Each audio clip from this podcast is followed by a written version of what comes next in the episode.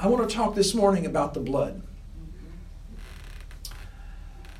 This is not a popular topic in many churches today. And when you talk about blood, people think about oh, it's gory and it's and it's it's it's uh, nobody wants to think about blood. Uh, you know, the sight of blood, all of that. And yes, it is gory. It is. It's absolutely gory. There's probably about 10 sermons at least I can get out of what I'm going to share with you this morning, but I had to narrow it down to our window of time. But I want to read some from the Old Testament to give you an idea. Leviticus chapter 17. Leviticus chapter 17, verse number 10. It says this. This is the Lord talking. I will set my face against any Israelite or any foreigner residing among them who eats blood, and I will cut them off from the people. For the life of a creature is in the blood. And I have given it to you to make atonement for yourselves on the altar. It is the blood that makes atonement for one's life. I want you to notice those last two statements. God said, I have given it to you to make atonement for yourselves on the altar. And then it is the blood that makes atonement for one's life.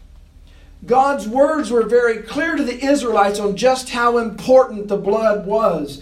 God let them know that the purpose for the blood was to make atonement for their sins and for animals that were not used in the sacrifice but for food, the blood would be drained out and buried. In Leviticus 17 13, you'll find that.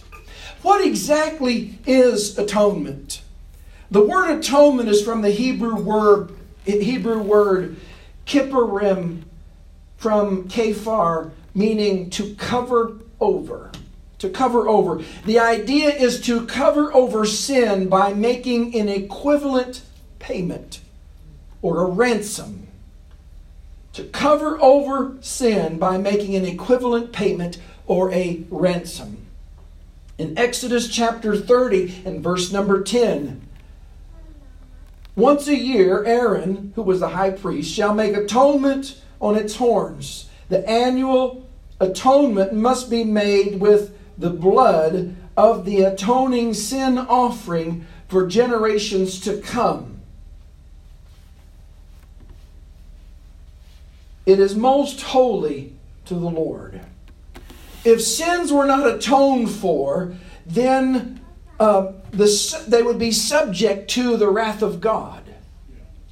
In Leviticus chapter 16 and verse 30, because on this day atonement will be made for you to cleanse you, then before the Lord you will be clean from all your sins. So without the atonement, they could not be cleansed from their sins. Romans chapter 1, verse 18.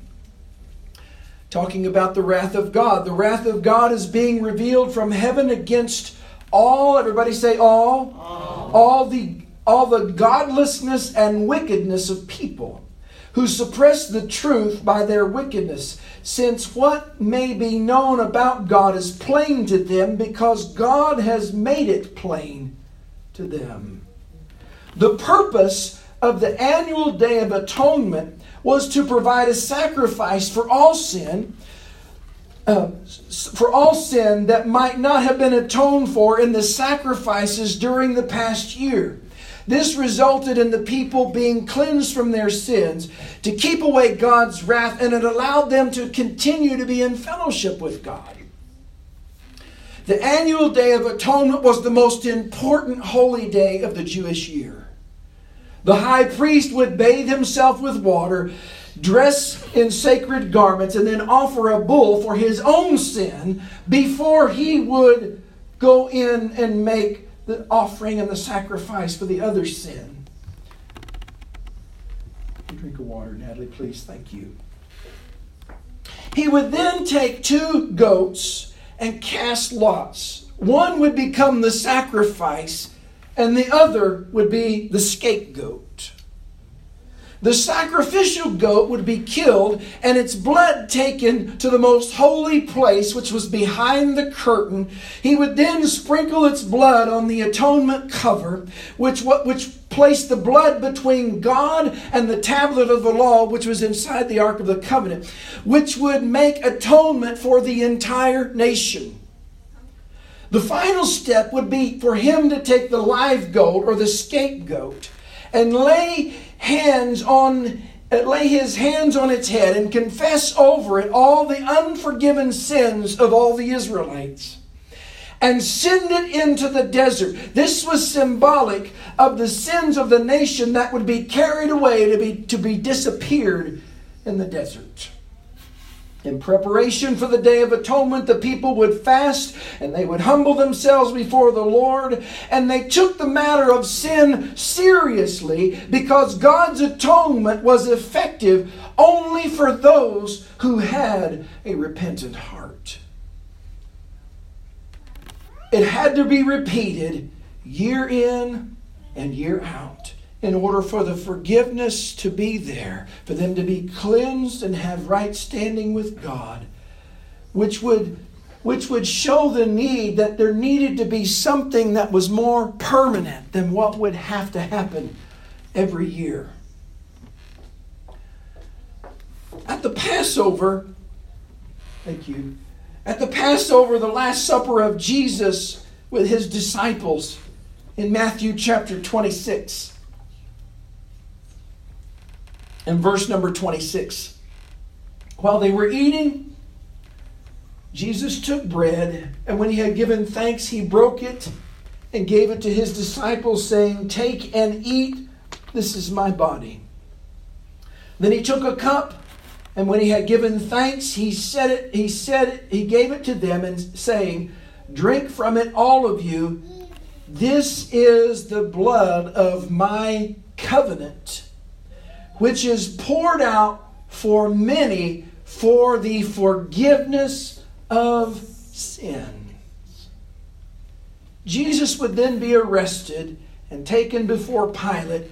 And in Matthew 27, verse 12, it says, When he was accused by the chief priest and the elders, he gave no answer. Then Pilate asked him, Do you hear the testimony they are bringing against you? But Jesus made no reply, not even to a single charge, to the great amazement of the governor. Down to verse 22. What shall I do then with Jesus, who is called the Messiah? Pilate asked. They all answered, Crucify him. Why? What crime has he committed? asked Pilate. But they shouted all the louder, Crucify him. When Pilate saw he was getting nowhere, but that instead an uproar was starting, he took water and washed his hands in front of the crowd. I am innocent of this man's blood, he said. It is your responsibility. All the people answered, His blood is on us and our children. Verse number 26, Matthew 27. He then released Barabbas to them but he had Jesus flogged and handed him over to be crucified. The soldiers were then going to mock Jesus. In verse 27, chapter Matthew 27, then the governor's soldiers took Jesus into the praetorium and gathered the whole company of soldiers around him. They stripped him and put a scarlet robe on him and then twisted together a crown of thorns and set it on his head. They put a staff in his right hand. Then they knelt in front of him and mocked him. Hail, King of the Jews, they said. They spit on him and they took the staff and struck him on the head again and again. After they mocked him, they took off the robe and put his own clothes on him. Then they led him away to crucify him. Verse 32 of Matthew 27 They were going out as they were going out, they met a man from Cyrene named Simon, and they forced him to carry the cross.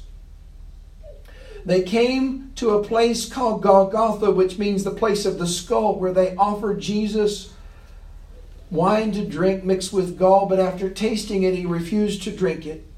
When they had crucified him, they divided up his clothes by casting lots, and sitting down, they kept watch over him there. Above his head, they placed the written charge against him This is Jesus, King of the Jews. Two rebels were crucified with him, one on his right and one on his left.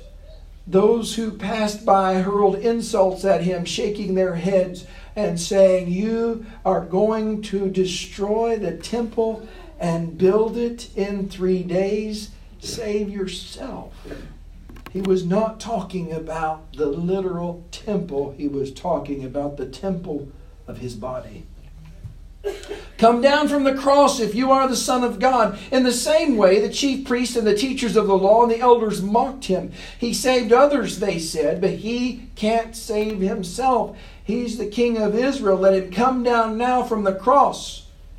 We will believe in him. He trusts in God. Let God rescue him now. If he wants him, for he said, I am the Son of God. In the same way, the rebels who were crucified with him also heaped insults on him. Verse 45 From noon until three in the afternoon, darkness came over all the land. About three in the afternoon, Jesus cried in a loud voice, Eli, Eli, lama sabachthani, which means, My God, my God, why have you forsaken me? When some of those standing there heard this, they said he's calling to Elijah. Immediately, one of them ran and got a sponge. He filled it with wine vinegar and put it on a staff and offered it to Jesus to drink. The rest said, Now leave him alone. Let's see if Elijah comes to save him. And when Jesus had cried out again in a loud voice, he gave up his spirit. In verse 51 of Matthew 27, it says this At that moment, the curtain of the temple was torn in two from top to bottom. The very curtain that we talked about when the high priest would go from the holy place behind the curtain into the most holy place. That's where he would go. That curtain was torn all the way from top to bottom. The earth shook the rocks split and the tombs broke open. The bodies of many holy people who had died were raised to life. They came out of the tombs after Jesus' resurrection and went into the holy city and appeared to many people. When the centurion and those with him were guarding, Jesus saw the earthquake and all that had happened. They were terrified and exclaimed, Surely he was the Son of God. Hebrews chapter 9, verse 11. But when Christ came as a high priest, note he came as a high priest. Of the good things that are now already here, he went through the greater and more perfect tabernacle that is not made with human hands, that is, that is to say, not a part of this creation. He did not enter by means of the blood of goats and calves but he entered the most holy place. And he's not talking about the place that was behind the curtain in the temple. He's talking about the most holy place in the heavenly realms, once for all, by his own blood, thus obtaining eternal redemption. Church, I want you to catch the significance that Jesus said that his blood was the covenant of uh, of redemption, of salvation that he brings. That he didn't bring just his blood into the temple because any offering, which was the animal sacrifice that would go into the most holy place, would have to be redone year after year after year after year. But after Jesus died on the cross, he became the perfect sacrifice and he presented into the ultimate, most holy place, the very realm of heaven, right at the throne of God. He presented his blood for eternal redemption as a perfect permanent sacrifice that would do the job once and for all, never having to do it again, never having to have another sacrifice. The blood of bulls and goats and the ashes of a, of a heifer sprinkled on those who are ceremonial unclean sanctify them so they are outwardly clean. Get this, church they're outwardly clean. How much more then will the blood of Christ, who through the eternal Spirit offered himself unblemished to God, cleanse our conscience from acts that lead to death so that we may serve the living God? How much more does the blood of Christ cleanse us from the inside out when the old sacrifice could only do from the outside in? It only covered. But the new covenant, the blood of Jesus Christ, has washed away, has cleansed us from the acts that lead to death, so that what? So that we may serve the living God. For this reason, Christ is the mediator he is the go between. Jesus said it this way I am the bread of life. He said, I am the door. No man comes to the Father except by me. You don't get to God unless you go through Jesus Christ. There's not many ways to God, my friend. There is not your way and my way and this way and that way and, and uh, my truth is right and everybody else's is wrong. There is one truth and his name is Jesus. And the only way to the Heavenly Father is to go through the mediator, which is Jesus Christ, the Son of God. For this reason, Christ is the mediator of a new covenant that those who are called may receive the promised eternal inheritance. Aren't you glad that you have a promised eternal inheritance? Amen. If you've ever received an inheritance, perhaps someone has left you something and everybody's waiting for that rich uncle, I know, right? if you've ever been left an inheritance, the inheritance comes because someone died. Because Jesus died and he was the sacrifice, then you have an eternal inheritance that is far better than anything that you could inherit in this world.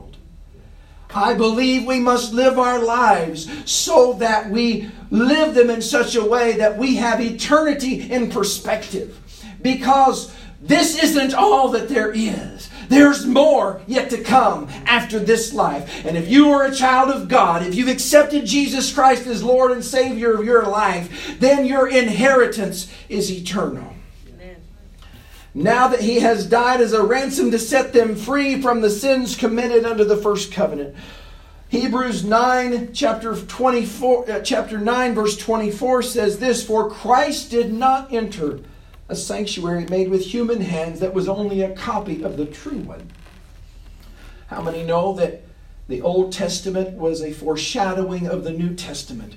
The things that you see in the temple are a foreshadow of how it is in heaven. So the most holy place was a foreshadowing of the most holy place in heaven. He didn't enter that place made with human hands, but he entered heaven itself now to appear for us. For us in God's presence for us, for you, for me. That's how important and relevant you are. That's how how much worth that you have that he died for us. John 3:16 said that, that, that Jesus died so that we could have eternal life.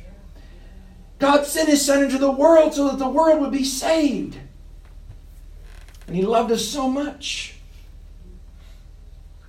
Nor did he enter heaven to offer himself again and again the way the high priest enters the most holy place every year with blood that is not his own. Otherwise, Christ would have had to suffer many times since the creation of the world because he is eternal. But he has appeared once for all at the for at the culmination of the ages to do away with sin by the sacrifice of himself. Just as people are destined to die once, and after that to face judgment. So Christ was sacrificed, once to take away the sins of many. And he will appear a second time, not to bear sin, but to bring salvation to those who are waiting for him. I want you to re- realize what this verse is saying, church. In the Old Testament, the Israelites would watch intently for the high priest to emerge from the sanctuary to make atonement. They were eagerly waiting because they wanted to be reassured that their sins and the offering had been covered over, that the sin had been covered over, and that the offering had been accepted by God. And in the same way, we as believers know that Jesus has entered into the heavenly realms as our mediator, as our advocate, and as we eagerly wait with great anticipation, we long for his reappearing to appear because he's bringing our salvation to a complete fulfillment when we meet him in the air when he comes back for his children. He's bringing the ultimate salvation to us when we see him in the air. We have salvation from our sins, but we won't have to deal with sin anymore Amen. when we meet Him in the air. In John 4 3, Jesus said this If I go and prepare a place for you, I will come back and take you to be with me, so that you may also be where I am. We, as believers who have the blood of Jesus that has washed our sins away, never to be remembered against us again, we who have accepted Him as our mediator, as our Savior, as our soon coming King. We have the promise that He said He is going to prepare a place for us. It's going to be a place that is more, more beautiful than any place that we've ever seen, anything that we've ever experienced. This was the hope of New Testament Christians and is still the hope of us today. Church, He's coming back, and it will be very soon. I was talking with a young lady at work the other day. She's very young. And uh, and we were talking about age and uh, and she's you know she's she talked about how you know nowadays uh, there's a lot of people that live to 100 she said you know in our technology and i said well how many do you know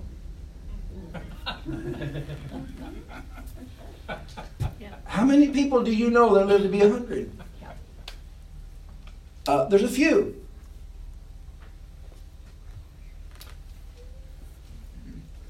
I mentioned before that a few times um, that um, probably about 10 years ago, Annette and I were sitting out on the front porch and talking. And she made a profound statement I'll never forget. She does that pretty frequently. She said, You know, if we live to be old, we've already lived half our lives. I, I shared I shared that with the, the young lady at work. I said, you know, I'm I'm not middle aged. If you think you're 50 and you're middle aged, you're wrong. Unless you live to 100. But you could. You could be middle aged.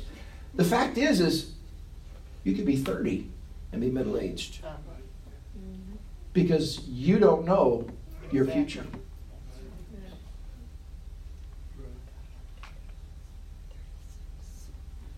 We don't know.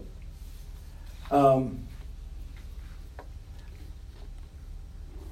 you know, things happen to us for a reason.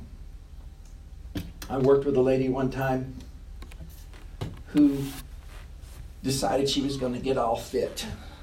And so she started exercising, working out, and getting in shape. And she was doing a really great job. She went to the doctor one day and she came back to work and she was in a daze. She just turned 40 and she said, I just found out that I'm pregnant. and this wasn't supposed to happen because she had a teenage stepson and she had a teenage she had a teenage son and a teenage stepdaughter. And had had things to done to prevent this from happening. And it happened. And she said I'll be 58 years old when this child gets out of high school.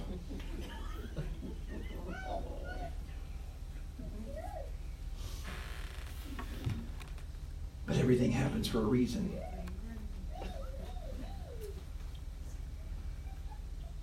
There was a there was a funny there was a funny Super Bowl commercial a few years ago where it talked about people who I'm 85 and I want to go home. It was an E-Trade commercial. People who the, the, the thing was is there's people out still still in the workforce that really don't want to be in the workforce, but they are because they need to be. And it showed these people that were in their 80s and some of them looked probably 100 and had like, you know, a surgeon with a with a little saw about to do an operation, you know, an old guy like that. A fireman that's 85 years old, he turns on the hose and it just swings him everywhere, you know. Just different funny things like that. And we can laugh at that, you know. You got a, a, a guy, a guy on a uh, a scooter, uh, you know, that's in his 80s going through and he's like in charge of the IT department, just walking through and telling people, you know. And it's, it's just, it was funny. But the reality is, none of us know how long we have. He's going to call for us one day. We look forward to the trumpet call of God when the dead in Christ will rise first, and we which are alive and remain will be caught up together in the clouds to meet the Lord in the air, and so shall we ever be with the Lord. And the Bible says to comfort each other with these words because it is a comfort. But for us to know that the blood of Jesus Christ has applied to our hearts and our lives, whatever time that we have left, let's give it to Him. It's only possible because of the precious blood of Jesus Christ. He washes our sins away, never to be remembered against us again, and we can only escape God's judgment and wrath for our sins when we accept the free gift of salvation and we believe in Him and we are set free by the blood of Jesus Christ. And in John 8 34, Jesus replied, Very truly I tell you, everyone who sins is a slave to sin. Now, a slave has no permanent place in the family, but a son belongs to it forever. So, if the Son, S O N, sets you free, you will be free indeed.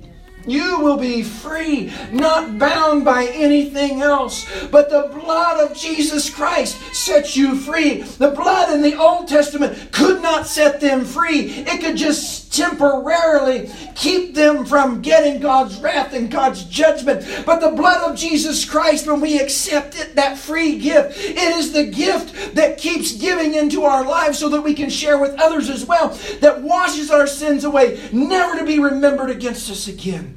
It's a difficult concept for us to understand, especially in a world where people keep track of your wrongs and keep track of the things that you've done wrong. And sometimes they bring those things back up into conversation. You'd like to forget the mistakes that you've made, you'd like to forget the blunders that you've made, but there's usually somebody out there that is more than happy to let you know that you were a failure, you were messed up, and that, that who do you think you are? But let me tell you today, Jesus keeps no record of wrongs, that when you are forgiven, you are free, not just at that moment, but you are free indeed. It is set loose from everything in your past, never to be held against you again. You are free indeed.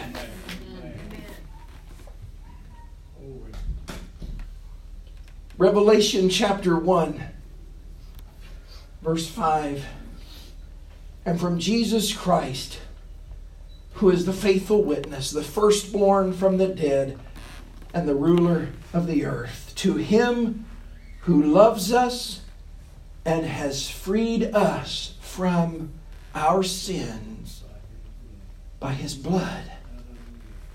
By his blood. How many have ever had a child or a pet or something like that get caught on something and you had to go set them free.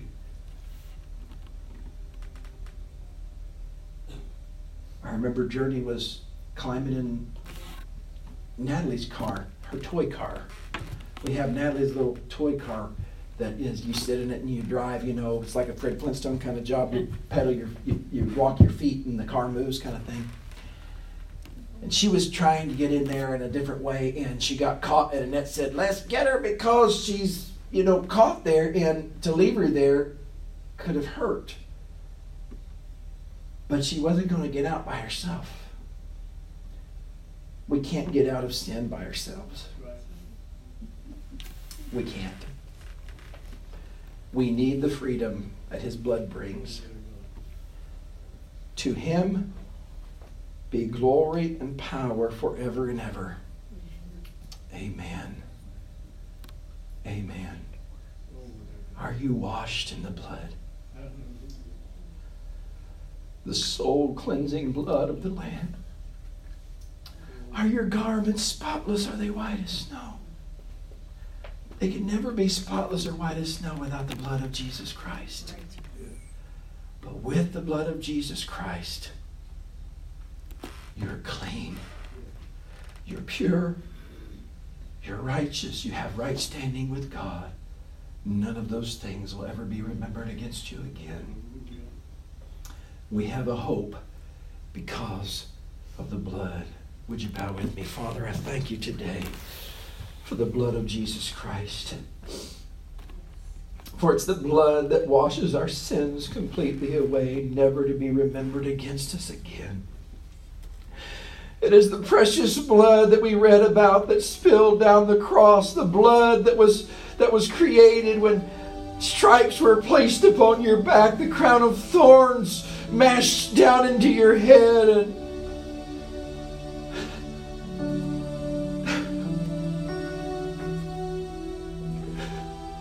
the nails that pierced your hands and your feet.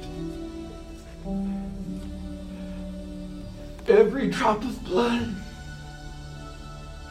was so precious. And Lord, you presented it to the Heavenly Father in the most holy place as a perfect sacrifice for our sins, never to be remembered against us again. And all we have to do is to receive the free gift. And Lord, we do that today.